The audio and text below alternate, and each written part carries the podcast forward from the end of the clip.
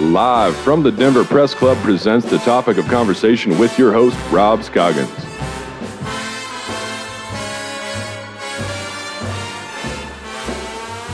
Welcome, everyone. This is the Denver Press Club, and I am Rob Scoggins, your host. This is The Topic of Conversation. We're here every Wednesday night here live at the Press Club. We'd love for you to join us sometime. If you're in the Denver metro area, come on down to the Denver Press Club on Wednesday nights. You go to denverpressclub.org and find out our great list of guests coming up soon, and plenty coming up very, very soon. But tonight, we are blessed to have a very talented lady who has been a local talent since the mid-90s. Since the mid-90s, don't want to get that wrong. Since the mid-90s, and she has put burlesque back on the map. I think a lot of people have forgotten about it, and I sure haven't, but a lot of people have.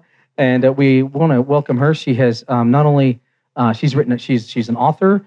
She teaches classes, and she's also loves the whole idea of burlesque, and she has wrapped her life in it. And we want to welcome to the show Michelle Baldwin, also known as Vivienne VaVoom. Hello. Hello. Hello. If you don't have to wear the headphones if you don't want to. I know. You can still hear me, but Can you still? Yeah. Is that better? Because I know you got the big thing. I know. I got so much going on in my hair, which looks lovely, by the way. Thank you. How long did it take to do that? Not long at all. Really? Yeah. Is it short hair? You have short hair? Yeah, I just have short hair. When we see you on stage, you got some stuff going on. Yeah. Yeah. Some pieces. Some extra. Different colors. All that stuff. Lovely stuff. Viviennevavoom.com on Facebook, guys. And guys and gals out there, if you want to find out more about what she does, it's pretty incredible while you're listening to the show. Wow. What you do is freaking cool. Thanks. And you're good at it. I mean, thank you. Tell us a little about your story, your young story when you were younger. Mm-hmm. And if you want to throw in the Alaska trip, you can. But tell us a little about your upbringing here in Denver, Colorado, and in the metro area. What part of town are you from? So I grew up in Littleton, went to Columbine, and this was a very unexpected route for me to go into burlesque. I did go to school for art, University of Denver. Or University of Colorado at Denver. And so I went for sculpture and photography. So, had a little artiness going on. Mm-hmm. And that definitely helped when I decided to go into burlesque. But beyond that, I was sort of a hippie girl. Didn't shave my legs, ran around. And I liked wearing men's suits. I would buy old men's suits at art. Okay. And wear those. That was my style until I got into this. Did you like swing music? I did. Actually, my my sister was sort of one of the original kind of early 90s swing kids and went to we went to the Mercury Cafe before anybody else was going. We would dance with the little old men because those were the only people there to dance with. Yeah. So, I love that. It was fun. Yeah. It was really fun. And they taught you how to dance. They did. They taught my sister how to really swing dance. I am much better at dancing on my own. And it's funny. These macho guys will dance with each other if there's no girls there. They don't have a problem with that at all. They're like, whatever. Yeah. Yeah, who cares? And they'll do the swing dancing. When you knew this was a gift or something that you were going to throw out there and see what you could do it, your story is hilarious. I mean, the Bluebird. Oh, yeah. Yeah. So, my first show was at the Bluebird. I actually didn't perform for the first shows. I was someone that put it together. Put it together. I was a producer. Yeah. Did a lot of the costuming. Put it together. Was not in any remote sort of way interested in being a performer. Right. I had done some theater in the past, but mostly non-speaking roles because I was very comfortable with that. Yeah. I did not like speaking in front of crowds. I was very, very nervous, very shy. My real motivation for doing that first show at the Bluebird in 1998 was just that I wanted to see a show. I'd been reading all these old books. I'd been looking at pictures. And it didn't exist anymore. So I was like, I want to see it, so I got to make it happen. So you put this all together. Mm-hmm. You put your money into the Bluebird to make this happen. And that's a big thing for a young woman in her 20s. Yeah. I mean, you've taken some, let's do it. How many people showed up? We sold out. Wow. Yeah, we sold out the Bluebird. And we had to rent it because when I went to them and tried to book it, they're like, we don't know what burlesque is. We don't know what you're talking about. So I picked a Sunday night because it was the cheapest night to rent it. Sure. And we completely sold it out. It was amazing. So what time of year was that? It was summer. So yeah, midsummer. Yeah. Good time to do it. Speaking of what is burlesque, what the hell is burlesque? So burlesque, at its kind of core definition, is sexy satire. Oh. It started out in the 1870s as sort of a full theatrical show. I always describe it as the Saturday Night Live of its time, right, because they would take shows that were familiar, so Greek, Shakespeare, kind of plays that people knew, but they would turn them on their heads, and then they would put songs into the show that were very... very satirical, very funny. But you would sing them. And they would sing, yeah. Oh. So it was this full show, very funny, usually sending up, politicians or other famous people of the day. So it was something that sort of the common man would want to go and see this.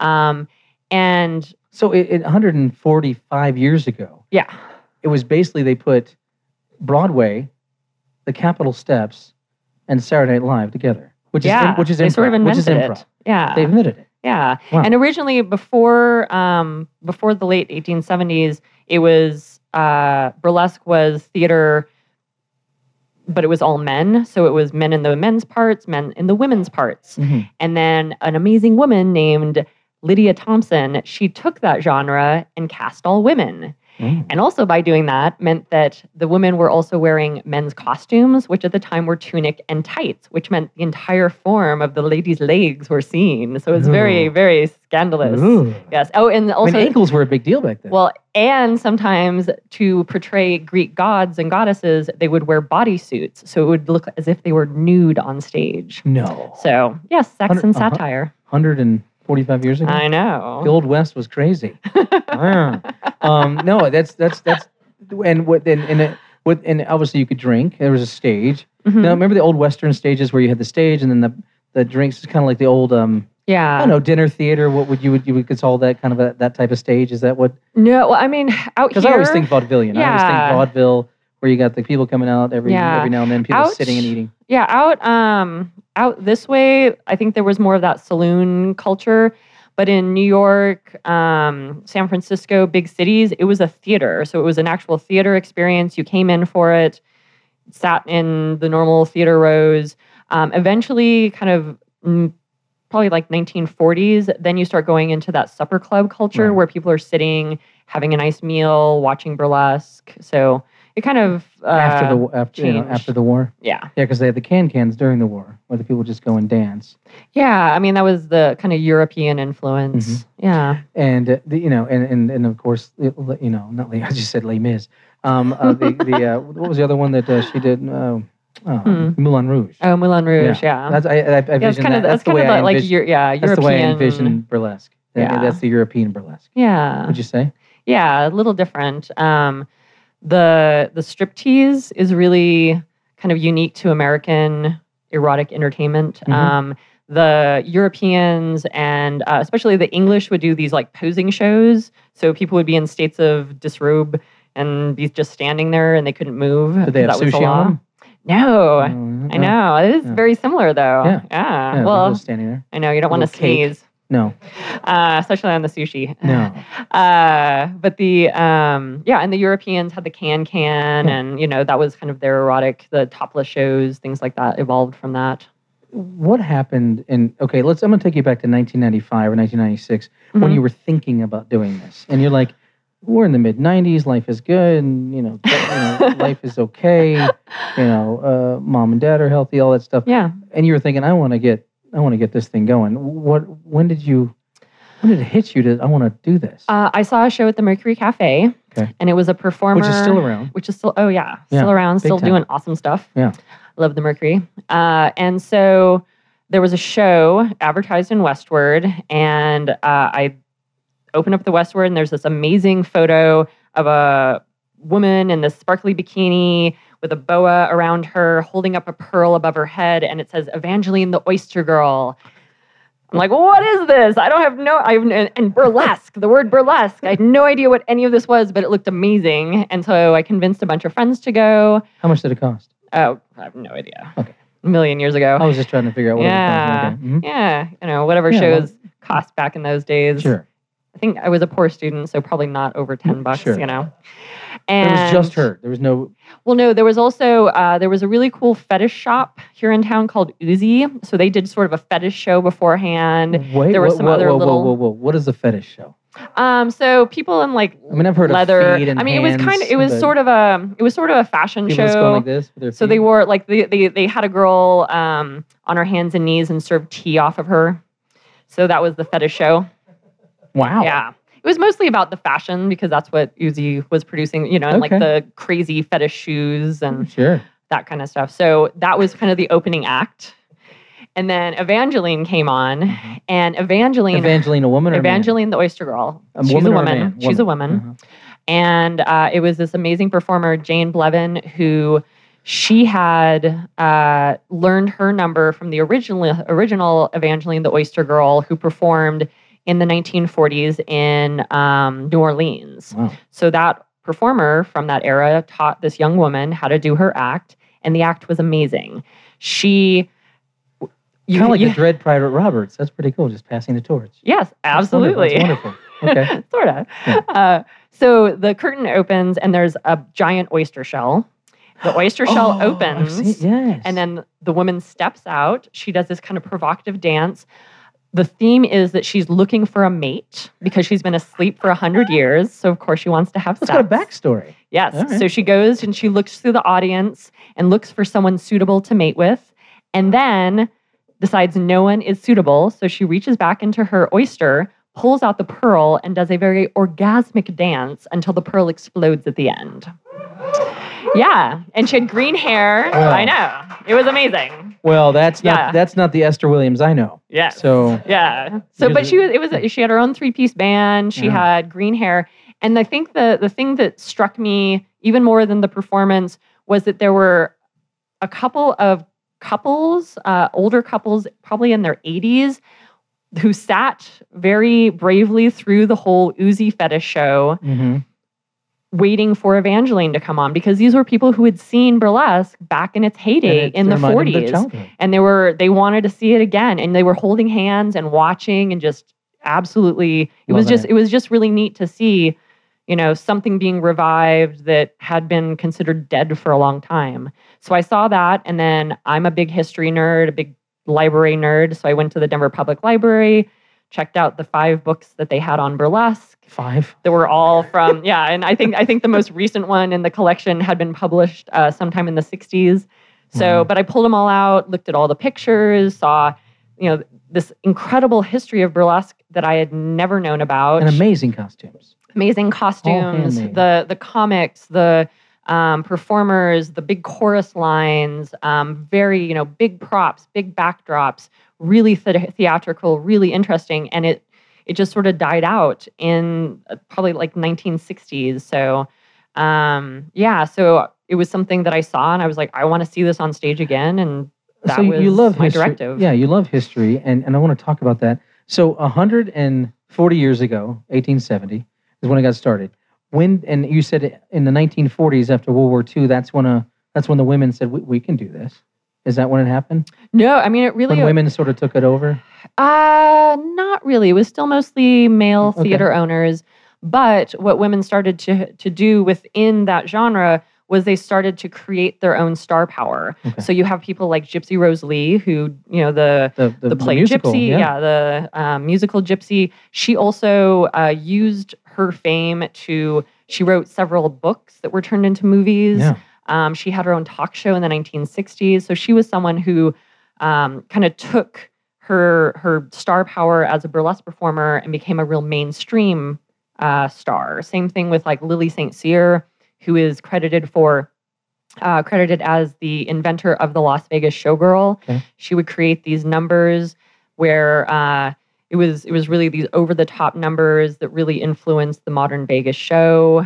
Things like she would play Cinderella. She would have her clothing attached to wires. So when the fairy godmother came to take her to the ball, her clothes flew off this way and new clothes came in this from the other side. Oh, wow. And so very theatrical. She would fill a stage with sand and do a dance of the seven veils. Mm. So really, really amazing stuff like that. Tempest Storm, who if anyone comes to visit the Denver Press Club, there is a picture of Tempest. Right over there in the corner next to the closet. Yeah, doing one of her famous publicity stunts. She was also someone who... And she's still alive. She's still alive in Vegas, and I do know her. Yeah. Yes, and she still has an amazing mane of red hair, her signature red hair. Mm. But so these women who kind of took this genre and made a life for themselves out of it. And a lot of these, like the whole story of Gypsy Rose Lee, she was someone who her mother tried to get her to be a vaudeville star. She really had no talent for it, but what she was good at was talking to people and making jokes and being clever and sewing really amazing outfits. And so she turned that into a great burlesque career. Yeah, to be a vaudevillian, you really had to be a triple threat. Yeah, and triple threat means you had to sing, dance, and act. If you couldn't do all three, it's kind of like, oh, you're going to be a showgirl, you'll be in the back, or you'll be a show guy, you'll be in the back. But you could be a chorus person, but boy, it's hard to... Yep. You can't do all three back then. You couldn't do it all. And there was something known, it's in Gypsy, you got to get a gimmick. You had to have, something that made people want to see you and made it so your name was up there in lights. There was a great performer, Dixie Evans. She was the Marilyn Monroe of burlesque. And so she would go see Marilyn's movies at the matinee. She would make up an act. And then by that evening, she would have a number to go along with that new Marilyn Monroe movie. So they were really smart. Yeah, and the blonde hair and did the little voice. So, yeah. Mr. President. Mr. President. Yeah. When I envision it burlesque, I always think of a voluptuous woman who's got, curves. Real women have curves in my mind. And they slowly take off their clothes. Yes, and it was, we think of it as very quaint and cute. I call it slow sexy. Well, and at the time, that was the sexiest thing around. Yeah. I mean, towards sort of the end of the theatrical era of burlesque, when it was sort of dying out and kind of moving into the clubs, what you saw was a lot of men in the front row with a trench coat over their lap. Oh, sure. Because it was, even though these women were taking 20 minutes to take their clothes off, they would spend an entire song showing off their outfit, an entire song taking off little pieces, and then the last song dancing around in pasties and a G-string. But yet again, that's a fetish for men. I mean, and women. I mean, yeah. But at the time, that was about the sexiest thing you could see live. And when I was watching your show online, I would blink my eyes really fast, and I had a strobe. It was great. It, la la la la la. And it was great. I mean, you don't need a strobe light. It's a fascinating genre, and it's coming back. So let's go back to the late 80s, mm-hmm. and you said, I want to do this. I want to produce this. I want to be a producer of this. I want to direct this. I want to get the show going. You did it. Yeah. And that takes a lot of guts. I mean, this town was, pretty conservative back then. I mean, it wasn't let's just walk around in our panties like it is now. But I do think think that there was still a pretty amazing underground artist scene. Like I was saying, a really amazing. Were there women and musicians, men who knew what to do when you booked this thing? None of us knew what to do. My first shows that I did. The first show that we put together, I hired strippers and my sister. Okay. So my sister was very into the whole vintage burlesque. She knew a lot more about it than I did as I was going into it. So she was an obvious choice to put in the show. And then otherwise, I'm like, who else is going to take off their clothes? Strippers. And it was really interesting. Dancers. Like there was... Exotic dancers. Stripper. I mean, I would say I'm a stripper. Oh, okay. But in a different type of stripper. Right. Yes. They were gentlemen's club strippers. Yeah. And one of them, it was very funny. I cast her because she looked like Bettie Page. She had the perfect little... she had Mariah's haircut, actually. And I said, so I want you to be Bettie Page. And she said, who? I was like, you look like Bettie Page. She looks just like Bettie Page. Yeah, and the girl from NCIS. She copied her look off of another stripper. She had no reference for who Bettie Page was, and so not Mariah, right, the stripper. Oh. But so it was also really interesting to sort of be educating these other folks about what burlesque and you know, vintage cheesecake pinup kind of stuff was, because it really was the beginning of the discovery of all of that. You know, is the early 90s was when people were finding these old men's magazines with pictures of Bettie Page and Tempest Storm and sort of rediscovering this sort of vintage sensuality. Yeah, and of course, you know, all the. And I relate it to Stray Cats, you know, the kind mm-hmm. of the, you know, that era. Yeah, the ska music and the Stray Cats and the big band music that came back around. Brian Setzer Orchestra, who's the lead singer of the Stray Cats. You know, that music emulates what you guys do, to me. And yeah, well, I know it's not fast yeah. music, but you guys, and I think everybody thinks, you know, that song that Will play during this time, you know, that the stripper. Dun, the stripper song. God, you do it so much better than me. I know it really well. I think that is the ultimate, you know, song that comes to mind when people think burlesque. Yeah, because you think of, and you don't think of Mae West doing it, but she did. Oh yeah. And you don't think of, you know, those women back in the day, like you said. You know, Mae West and I can't remember the other one, but those come to mind.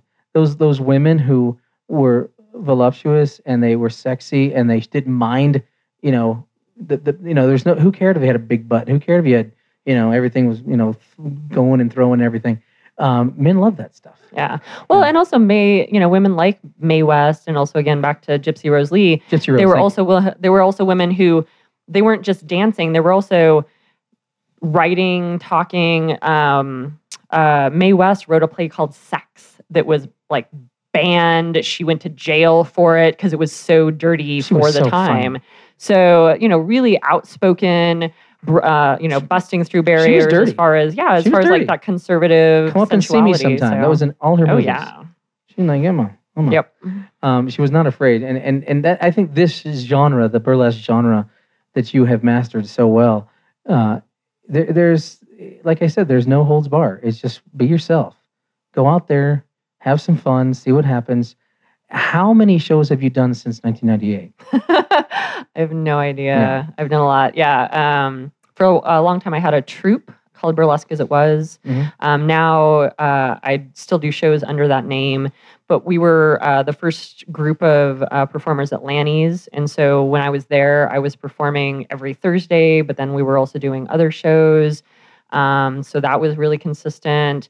And I've done shows all over the place. I've done shows in art galleries, museums. You've jumped out of cakes. I've jumped out of cakes. I got to go to New Zealand for 2 weeks and tour New Zealand as a teacher and performer.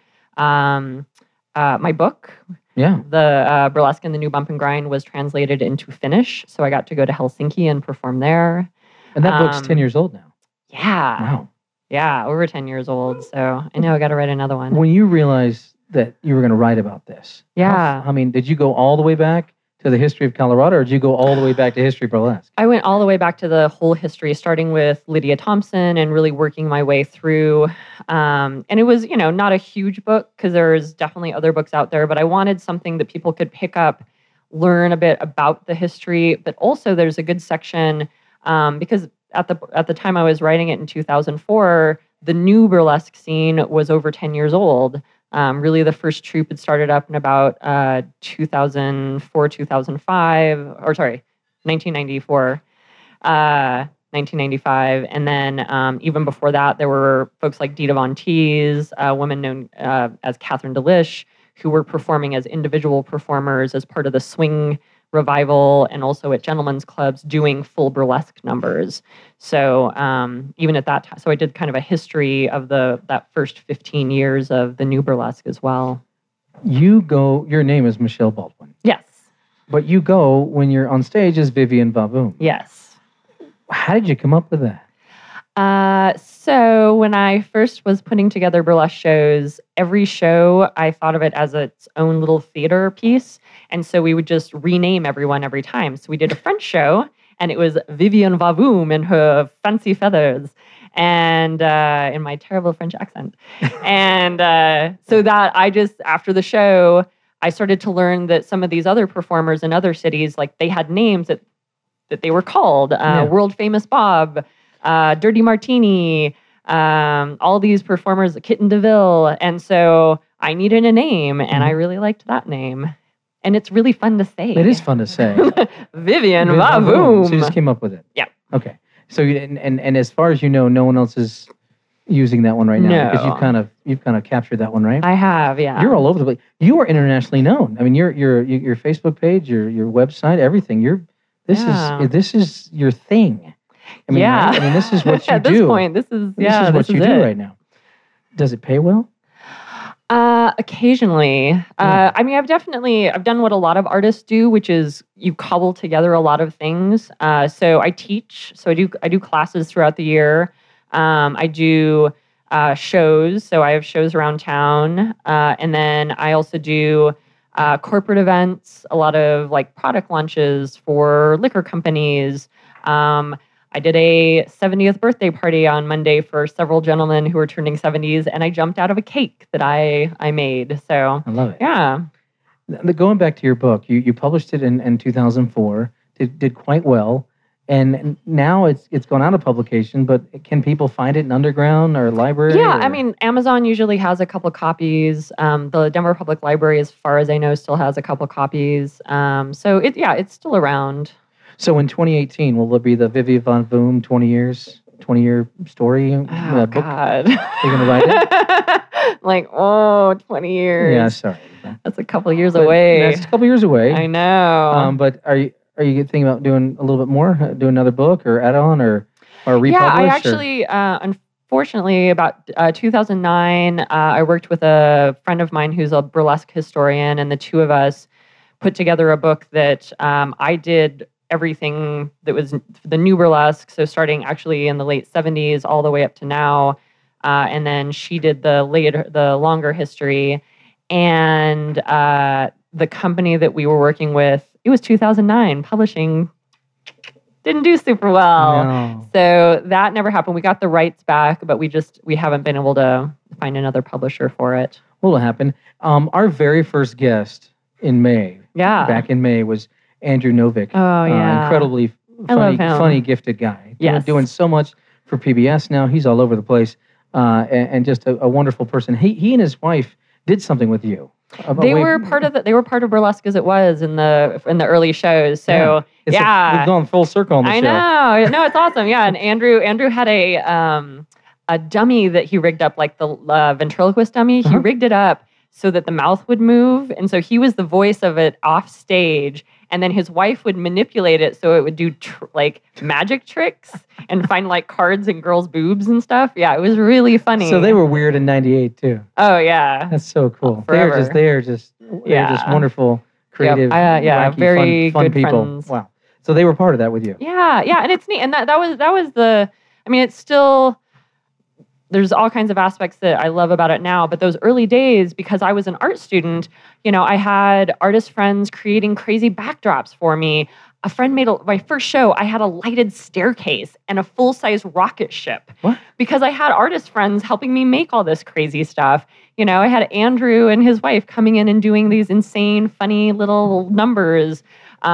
People getting really creative. A friend of mine, Kamala, we had a show called Spy in the Taj Mahal, and she painted a full, not full size, but a huge Taj Mahal backdrop for the Gothic theater stage. I got to work with Perry Wiseman III and Devotchka, all these great local bands. So yeah, that's awesome. Yeah. So it was so everybody in this town. Yeah, it's awesome. You know a ton of people. 2 degrees of John Moore. Once said that, who used to write for The Post, said that Denver is 2 degrees of separation from Michelle Baldwin. I know. I like that.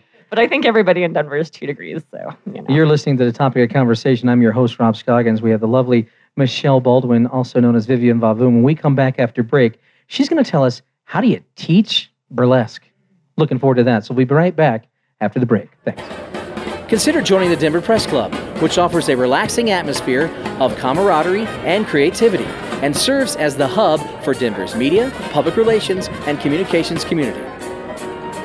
It's the nation's oldest press club, with the first organized meeting held in 1867, and with the club making its home at 1330 Glenarm Place since 1925.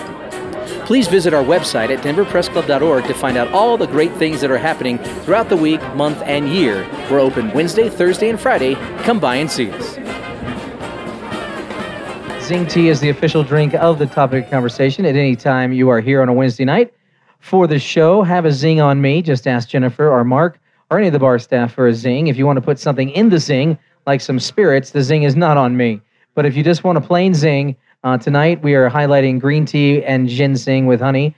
Have a zing tea on me. Just ask them for that. Anytime you're down here at the Denver Press Club on a Wednesday night and I am here at the show doing the show, you're welcome to have a zing tea. Zing tea is born and raised right here in Denver, Colorado by the LeBon brothers over at New Age Beverage. We're very happy to be a part of their family.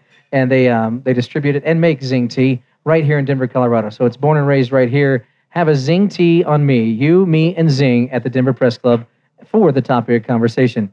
We've had a great little conversation here tonight. We are having a blast. We're having a blast here, learning about burlesque and all this stuff. She was gonna do a show for us, but no, she's not gonna do a show for us. But she is lovely, and we're learning about burlesque and the history of it and how it all works. And how sexy kittens have become sexier kittens. Michelle Baldwin, welcome again. And, of course, Vivienne VaVoom, your alias. I love that. The whole idea of you getting into burlesque was to perform and to show something different, to show a lighter side of women's sexuality, because, I mean, obviously, strip joints are almost full nudity now. Yeah. For me, it was... sort of taking a step back, I guess. We definitely, even in the 90s, we're definitely in an era of, sexuality being out there, which is super wonderful. Sure. But I felt like it had kind of lost its aesthetic. It was, or at least an aesthetic that I was interested in. And when I saw all of these amazing vintage performers and just the style that they had, the way that they dressed and undressed, their makeup, their hair, that whole style was really attractive to me. I don't know. I think there was also something so charming about that kind of peekaboo striptease. Rather than stripping. So I think there was just something really appealing to me about that. So how naked do you get? Or naked? Naked. Pasties and a G-string. Yes, okay. And that's very much based on history. Pasties were created as a censorship thing. The nipples, even back then, free the nipples. Yeah. So even back then. All for it. Yeah. And so the ladies of burlesque, because they were performers and amazing, they took this idea of covering up their nipples and turned it into a focal point. So they would make these pasties that had tassels on them and covered in rhinestones and, so. And some women were bigger than others. So yes. It enhanced them. So sometimes it was very much out there. Yeah. Yeah. So pasties and a G-string, that's the sort of based on history. There's a show in New York, I think it's called Revealed, that does go the full Monty, but still within the idea of burlesque. So there's that out there. Strip joints. Yes. They're out there. Lots of them. They are, yes. It's a different feeling when you go into one of those. Very much so. Than when you go to a burlesque show. It's a very different type of performance. Can you explain the difference? I would say that burlesque is generally a highly choreographed, very trained kind of performance, something that, you spend a lot of time on costuming and rehearsals and you really knowing your music. With stripping, it's much more about creating a performance for your audience that's right there. So, folks that you're trying to get them to put money on the stage for you. with burlesque, I had a performer years ago who I thought put it really well, that someone could put $1,000 at the edge of the stage and it wouldn't change her performance. So that's the big difference. It's the same way, like if you were at the Buell Theater and you put $1,000 at the edge of the stage, it's not going to make the performance any better or different, and they're not going to direct it towards you. So it's a very different type of performance. And sometimes in burlesque, there's singing, there's dancing, going back to. But I'm saying in a strip joint, they're not really dancing. They're slow moving to Guns N' Roses in high heels. And there's also the idea of strip tease, where I would argue that most gentlemen's clubs, it's naked or scantily clad dancing. There's there's really no tease, and very little stripping. And in burlesque, it looks like the women are enjoying entertaining the crowd, where at a strip joint, they're like, it looks like they're barely there. Well, it's their everyday job. I think I might be barely there if I had to do that every day as well. Yeah. So no, burlesque is performance. I don't know. So it's very theatrical. The best burlesque to me is burlesque that is very over the top, that is about facial expressions and creating character. An oyster on the stage. And an oyster, shell on the stage. Yeah. So really creating something, and really when I'm putting together a number, when any of these burlesque performers are putting together a number, it is its own, 3 to 7 minute art piece. Generally, we are making our own costumes, making our own props. We are staging it. We are our own directors. Sometimes we go to our fellow burlesque performers to give input. We are picking the music. We are creating that choreography. Everything on that stage is us. There's no one directing us. There's no one giving us that choreography generally. So it's pretty cool. So if a woman or a man outside looking in says, hey, you're a stripper, you go, no. I would say I am a striptease artist. Or as, was it an ecdysiast? Yeah, they would know what that was. Yeah, I know, but it sounds fancy, doesn't it? It sounds like... Sounds like you have a PhD in it. I know. That's what Gypsy Rose Lee, she called herself an ecdysiast. Can you major in this? They're starting to teach it at universities. I know NYU, I have a few friends that are teaching there. So I don't know if there's a major, but I think it's something that you can include as part of your theater degree. I mean, if you can major in beer now, you can major in burlesque. I don't know. I know. Your class, how do you teach burlesque? I mean, do you go to... strip joints and say, well, you should do this? Or is that how do you get clients? Because there's no poles involved. There are no poles. I do not have the upper body strength for poles. Yeah. I wish I did. I would love to be able to pull my, I always see those girls holding themselves sideways. How do they do that? It's gravity defying. It's so used amazing. To be gymnasts. Yeah. Probably. Yeah. So I don't know. Yeah. I know. Yeah, there's probably some drugs involved, yeah. But also, pole dancing has become something for suburban housewives, and there's suburban housewives out there also I've been to a few, yeah. Pulling themselves sideways, so it's pretty amazing. But we're getting the upper body strength, and we're going to take over the world. But you don't have that involved. Anyway, that's not involved in yours. There's no poles. And so how do you teach a young lady or a young man burlesque? Some of them are not young. Oh. I taught one of the best classes I ever had was a class of ladies in their 70s who were just taking awesome classes. They had all taken a belly dance class together. They all came and took a class from me. So it's definitely ladies of all ages. Mm-hmm. Gentlemen, I've only taught a few, so most of it's ladies. Okay. And a lot of the ladies who come to my class, I have a very basic beginner's class where I teach you to make a costume. I give you the choreography, the whole nine yards. Mm-hmm. So I just kind of give you everything you need to do a number. And it's a group number, so safety in numbers. Yeah.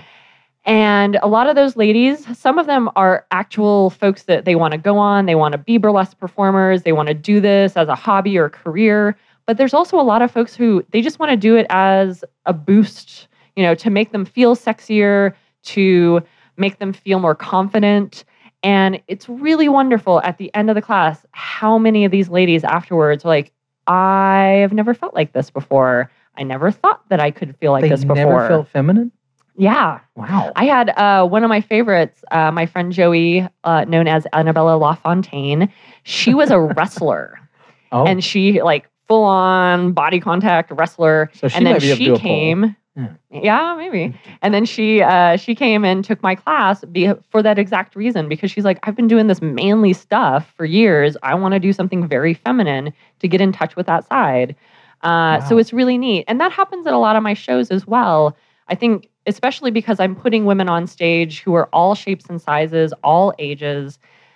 I have women who come up afterwards and they're like, I just saw someone on that stage who looks exactly like I do when I take off my clothes. And this entire room was going nuts for them. Yeah. They're like, I thought that only happened to women with, you know, the perfect stereotypical model media appropriate bodies, you know? So for them, it's this revolution. And a lot of those women end up taking my classes because they see that. So you teach them how to put on makeup, how to wear the shoes, how to take off the clothes. I mean, the whole class is Start Clothed and Naked. Is that the name of the class? Sort of. It's a great name for the class. Yeah, maybe no. It's a good theme, man. Okay.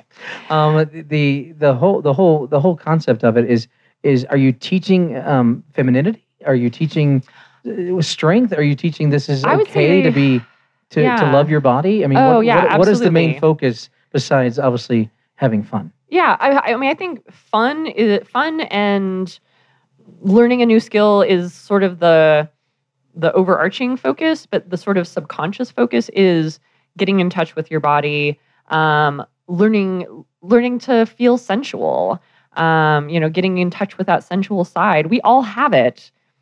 Sometimes it just takes something like burlesque lessons to get in touch with that part of you.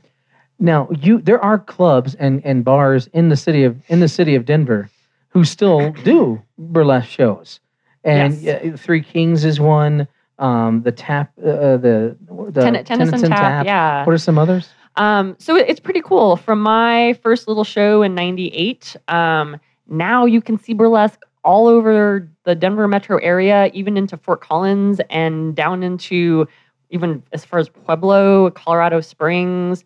But locally, every Monday, Panties at the Bar at Three Kings. Mm-hmm. There's a punk rock burlesque show. I think it's every other Tuesday at Tennyson's Tap.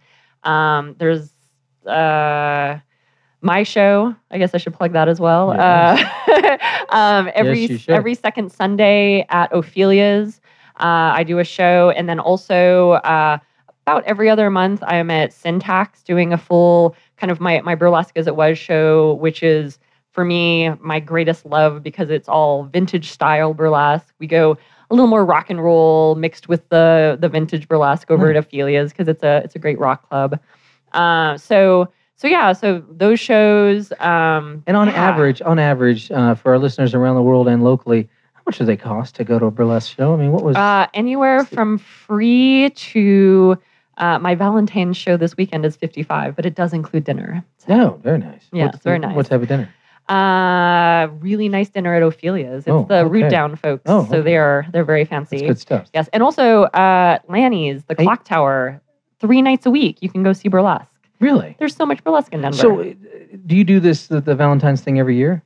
I do. This is my annual Valentine's show at Syntax. And then we just started doing shows at Ophelia's. So this is the first time.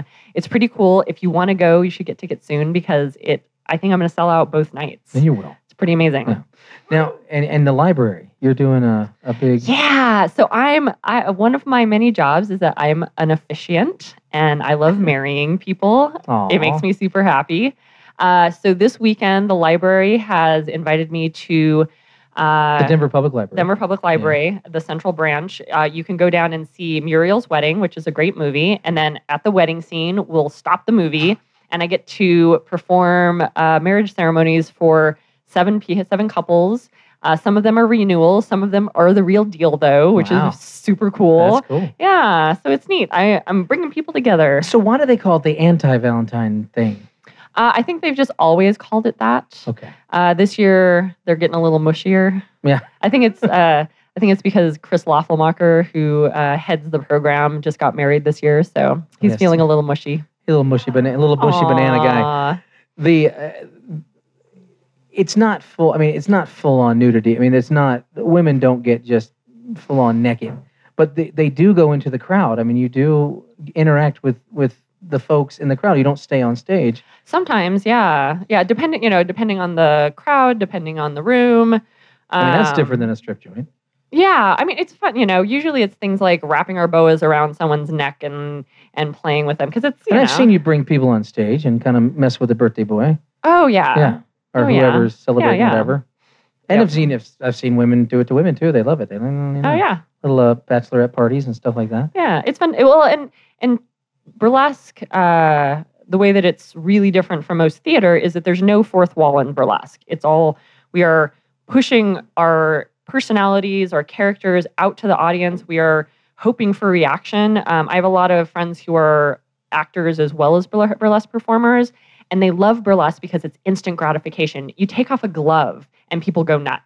And it's like, here's my hand and my arm. It's amazing. And it's not that you're showing your hand and your arm. It's how you're showing the hand and the arm. And people go nuts for it. And actors, usually you're, talking for 25 minutes and the people are like, clap, clap, clap, clap, clap. Whereas this is like hoots and hollers and people going nuts and whistling for everything you do. So it's rolling down the stockings does it for me. Oh, yeah? Yeah. The stockings? Rolling down the stockings. When you roll, I've never seen people roll down stockings. It's like, okay, that's nice. That's fun. I like that. The whole, when you are Vivienne VaVoom, how much of Michelle is in Vivienne? How much does Michelle just get wiped away and you become Vivienne VaVoom, or are you one and the same? At this point, pretty much one and the same. For a long time, there was a very distinct separation, and Vivienne was this, personality I could inhabit. And now she's kind of taken over, which is a really good thing, though. Why not? 15 years ago, it would be very hard for me to talk in front of this room. Burlesque has been a huge confidence booster for me. Part of it was writing the book and having to, I had to talk in front of people about burlesque. So that was helpful. But really, being in front of rooms of people and entertaining cured me of my shyness, pretty much. So, how many emails a day do you get from fans or men or women, just thanking you? Thanking you for being who you are, and the woman and the strong woman that you are on stage, and the strong woman that and the woman that you are when they meet you after the show.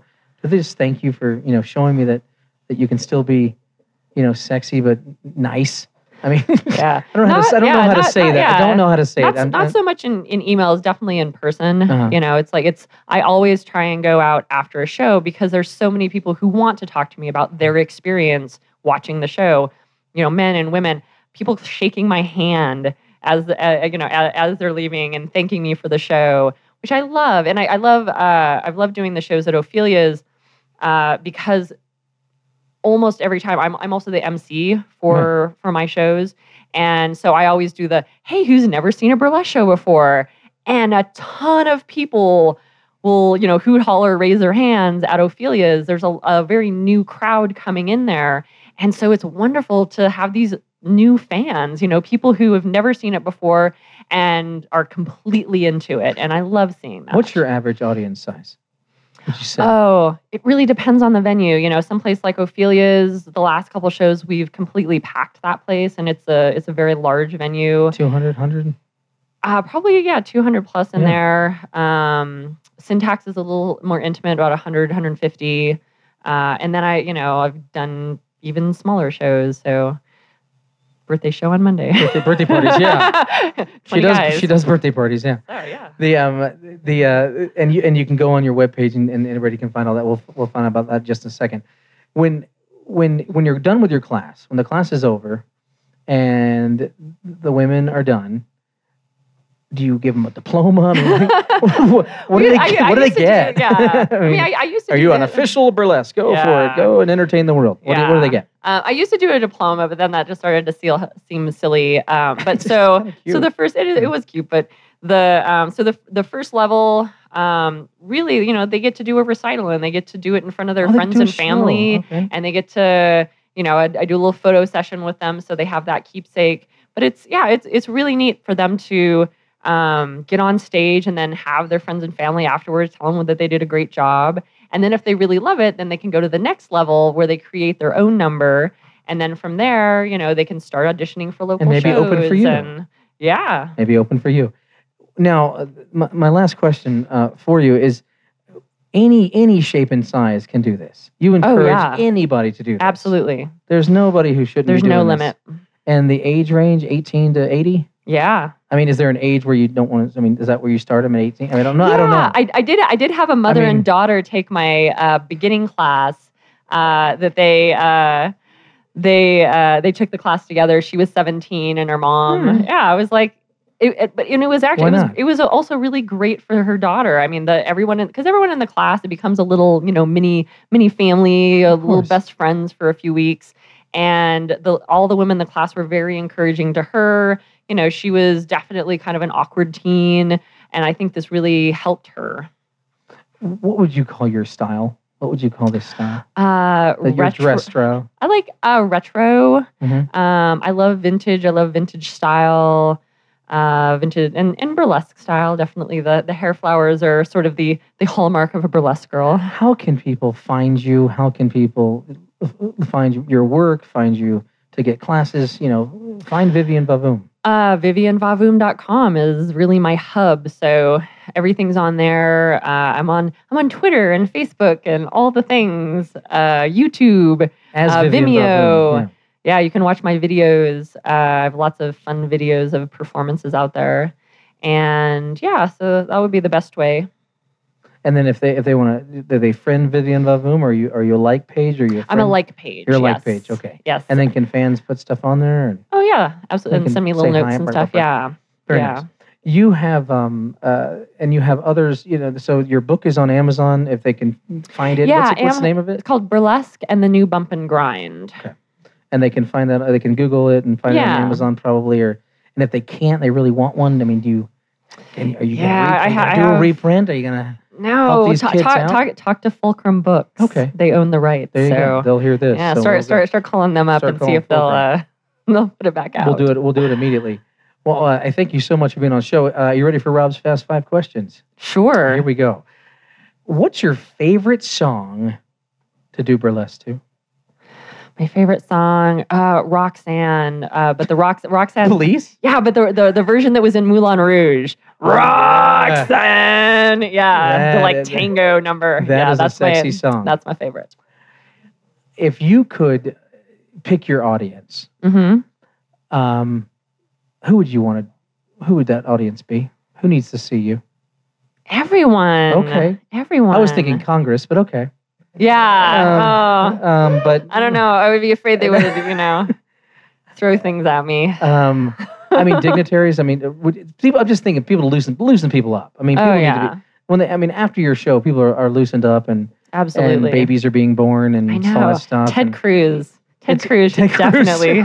I think I would change him. Well, you might. You just might. They'll be here on March 1st. I'll make him less creepy. Be careful what you say.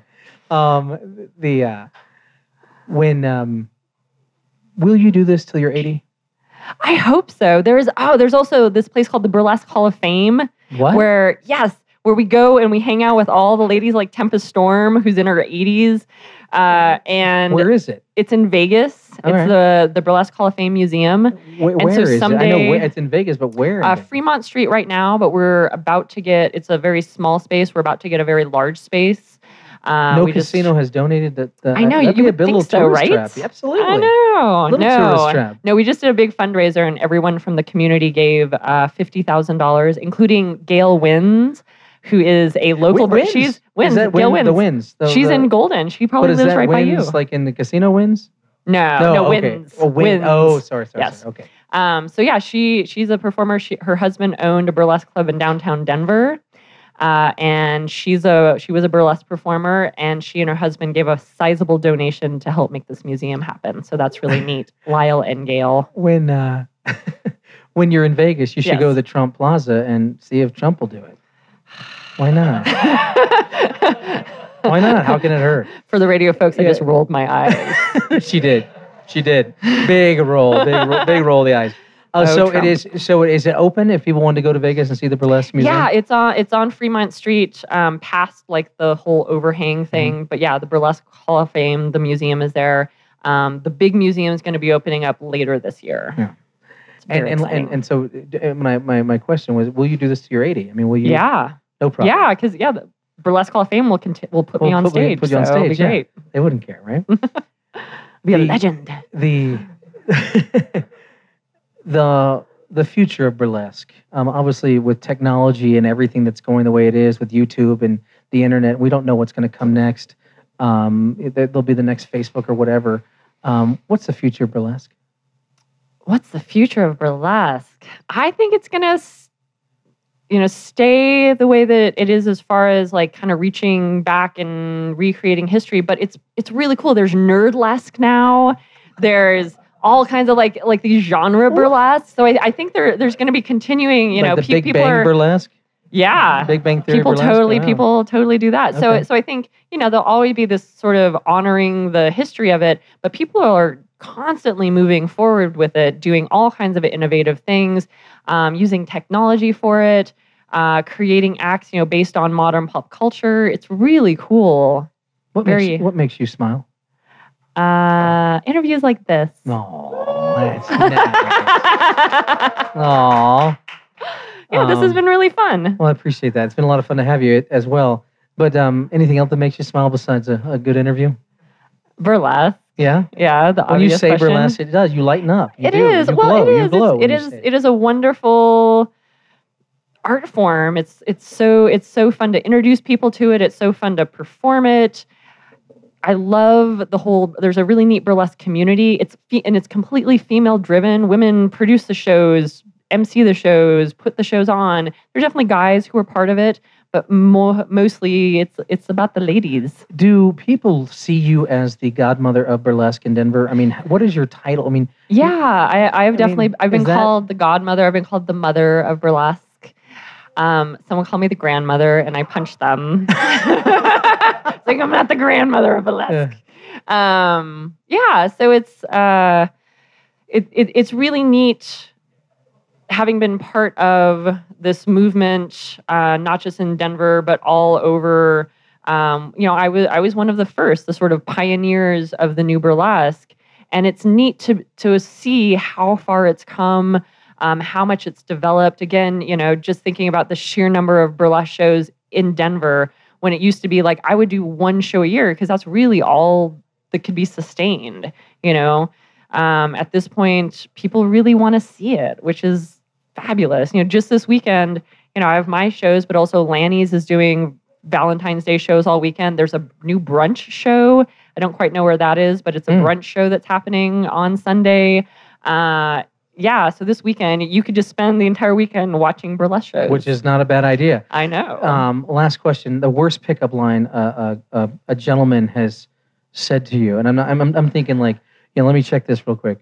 I'm just seeing if you're made in heaven, that type of one. No, I wish people would do that. I never get those. Where are your wings? Where are your wings because you fell from heaven? Yeah. I know. See, yeah. I wish people would because those are funny. So the boys aren't doing that anymore? They're not trying to pick you up? Not on me. Yeah. Come on. I know. I don't know what's wrong with them. After a big old dance like that? No. They all shake my hand and thank me. I cannot thank you enough for being on the show. It's been a joy to have Michelle Baldwin / Vivienne VaVoom on the show. We've learned so much tonight. Thank you so much. Thanks. All right. And I just want to give a quick reminder to everybody out there. Please listen, talk, and laugh as much as you can and wake up with a purpose every day, just like Vivienne VaVoom does, to entertain and have fun with people and bring joy into their lives. And you just might be someday right here in downtown Denver with us at the Historical Press Club as our topic of conversation. Thank you so much. Have a great day and good night. Of course, I couldn't do the show without my incredible crew and staff. They are outstanding. They keep the show going. They keep me up and going. They keep themselves up and going, and we just do it week in and week out every Wednesday night here at the Press Club. I want to thank Will, my director, producer, and great chief editor. He just does an outstanding job. I hope you like what you listen to. My IT director, he does a lot of editing as well with Will, Matt, and of course Chantel, who does a lot of our marketing work for us, Mancho from Cameroon, who does all our AV stuff for YouTube, and of course our wonderful executive producer Mariah Weiss, who keeps us all tame and together as a unit. And we cannot do this without the Denver Press Club either. The Denver Press Club hosts us every week. I'm a proud member and very happy that we are here every Wednesday. And I want to thank the staff, Carmen, the general manager, Bruce Goldberg, the president of the club, And of course, the staff here, Mark and Will, the best bartenders and cooks around. So if you are in the Denver metro area, come by and see us on Wednesdays. We'd love to see you. Listen, talk, love, and wake up with a purpose every day to do something good. And you just might be right down here with us in downtown Denver at the Denver Press Club as our topic of conversation. Thank you, and good night.